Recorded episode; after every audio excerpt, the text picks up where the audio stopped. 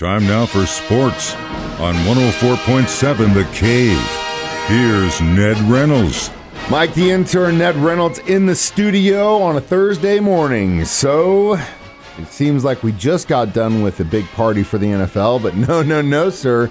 We got some something coming up pretty special a week from tonight, and that is the release of You know, the it's- schedule. It's really interesting you bring that up too, because that's exactly what the NFL has programmed. Something it may not literally be every week, but it's pretty often that they put something before the media and the public that's going to gain attention for them. They market this program beautifully. These guys are brilliant in what they do. Anyway, it's a week from tonight that the schedule gets released. Well, this is not a rule, but it's kind of a tradition and a, a tip of the hat to the Super Bowl champs who open the, uh, the play the first game of the season, which is a Thursday night. It's September 7th this year. So you assume the Kansas City Chiefs are going to be there, and I really think they will be. But it is not a given. the reason it's not a given is this is not a rule, number one. And number two, the Royals are playing at home. Now, in the past, when this has happened, the Royals have a day game, and the Chiefs game would be at night. Still, you run into a massive traffic jam when that's the case, and you ruin the tailgating and all that sort of thing. Well, hold on, hold on, hold on. What will happen is you'll just have a bunch of Chiefs fans going in during the when the Royals lots open and start up and just stay all day. I it. guarantee But you. it, but it really uh, causes a lot of consternation in the parking Oh, yeah. lot and so forth. So I think what they'll do is go to the Royals, which they may have already done, and say, hey, look, how about if you make this a doubleheader the next night or doubleheader the day before, whatever. I don't even know who they play. But the fact of the matter remains that they'll come to an agreement somewhere because the Chiefs do have to play that first game. If not, then they'll play on a Sunday. And one of the uh, uh, players on the Chiefs is also, uh, you know, got some money in on that team. So I'm sure he has a little bit. The, uh, I'm guy sure who he's goes got a in and little plays bit of pull. quarterback. I think Yeah, he may have a million dollars or Yeah, two. he, he might have a little bit of pull in that decision.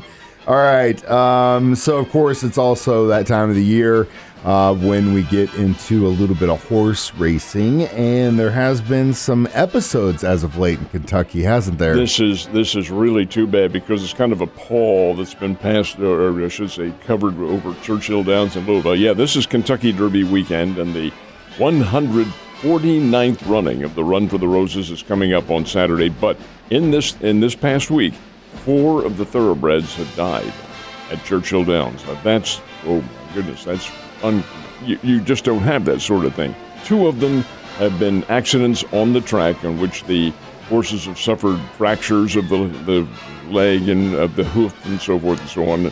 That results in euthanizing them because they just can't live in a situation like that. It's way too painful. The other two are from the same stable, and this is catastrophic because nothing happened to these horses. They just suddenly collapsed and died, and one of them was to have been in the Derby. Well, the trainer of this particular stable says an incident like this is about one in a trillion. One in a trillion. And yet it has happened with these two horses. They've done all sorts of blood tests on, on the uh, carcasses of the, of the horses, the and, and, and nothing has been shown to have happened. Tested the hay, they tested everything, but there's something wrong here where that just does not happen. And as a result, Churchill Downs is really suffering greatly from ho- the whole incident. However, 150,000 people will be there for that event on Yeah, Saturday. oh, yeah. It's a big, big celebration. it is. Um, better not be telling me it's the bird flu or anything like that. Nobody knows. They just and and it's from the same stable. That's the key. Yeah, right yeah. there. There's something going on. I bet it, that's just that that. I you know coincidences and all that. I get it, but uh, I'm also it's kind of a little little omen going into this Hope week not. as well. Oh man, I w- if I were you, I wouldn't put any chocolate chips on anything this weekend. Uh, last but not least, who won in the uh, hockey playoffs last night? Well, we had two games, and these were both series openers. And the Carolina Hurricanes defeated the Jersey Devils, so the Hurricanes lead one game to none. And the Las Vegas Golden Knights knocked off the Edmonton Oilers in Las Vegas, so the Golden Knights lead by one game to none.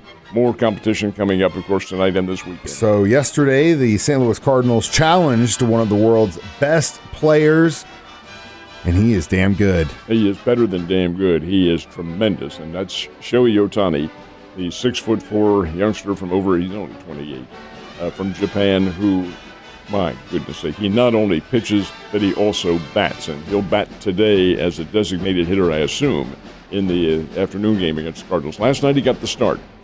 He pitched. All he did, and he didn't get the decision, and he was behind when he left the game, four to three. But he struck out 13 Cardinals in that six innings that he pitched. 13 of them, think about that. And the Cardinals, they, they couldn't touch this guy.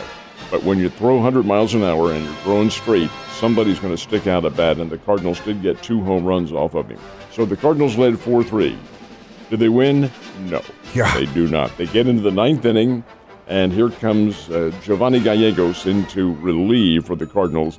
Gives up a home run to the first batter, ties the ball game. Next batter up is Mike Trout. He sticks one in the seats. Five to four lead. Another batter comes up, hits a double, then there's an RBI single. 6 4, Angels get the lead, and the Cardinals go very quietly in the night. Now, get this, Mike. This, uh, this stat just boggles my mind. The Cardinals sent 34 batters to the plate last night. 34, 17 of them, exactly one half, struck out. Jiminy Christmas. And 13 of them by Ohtani himself. Ohtani is, he is something else. He can be beaten. He said through an interpreter that he was very disappointed that he didn't go seven or eight innings last night, but come on. The guy's just utterly overpowering. Now, today he's two way because he'll play as an offensive player. He's a great hitter. The guy is just a phenomenal athlete. He'll play in today's game. They play under the alleged sun in St. Louis if they have any sun up there today. Uh, it's an afternoon game, and the Cardinals continue to lose. They are now 10 and 21. 10 wins, 21 losses on the year. This just does not happen in St. Louis. They got a new hitting coach this year, didn't He they? is a brand new hitting coach, and he may be a brand out. okay. Okay. Need I say more? All right. Uh, Springfield Cardinals, though, I got to go to the game yesterday, take my son. We had a great time.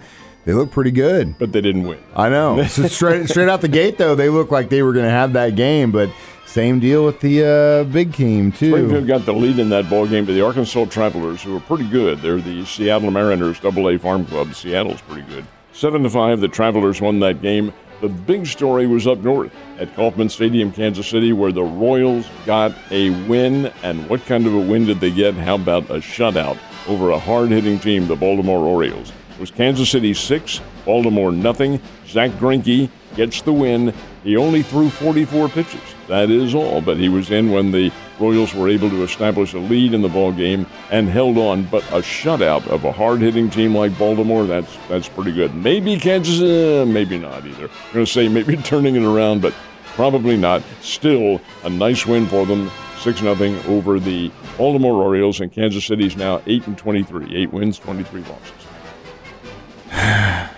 It's been a long summer. Got one NBA playoff game last night. Who won that one? Yeah, it wasn't very much of a game either. The Boston Celtics knew they had to win at home. You can't go down two games to none to the uh, 76ers. Philadelphia won the opener.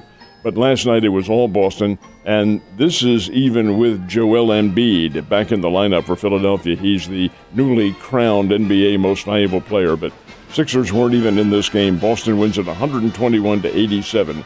So that series is now tied at a game apiece, and the competition now moves back to Philadelphia, and they'll have two games down there. Then it's a 2 2 1 1 1 as far as the best of seven is concerned. I do think it probably goes seven games, but it'll be interesting. Nonetheless, Celtics tie it up with a 121 87 win. A lot of exciting stuff going on in the sports world right now, Ned. I'll see you tomorrow.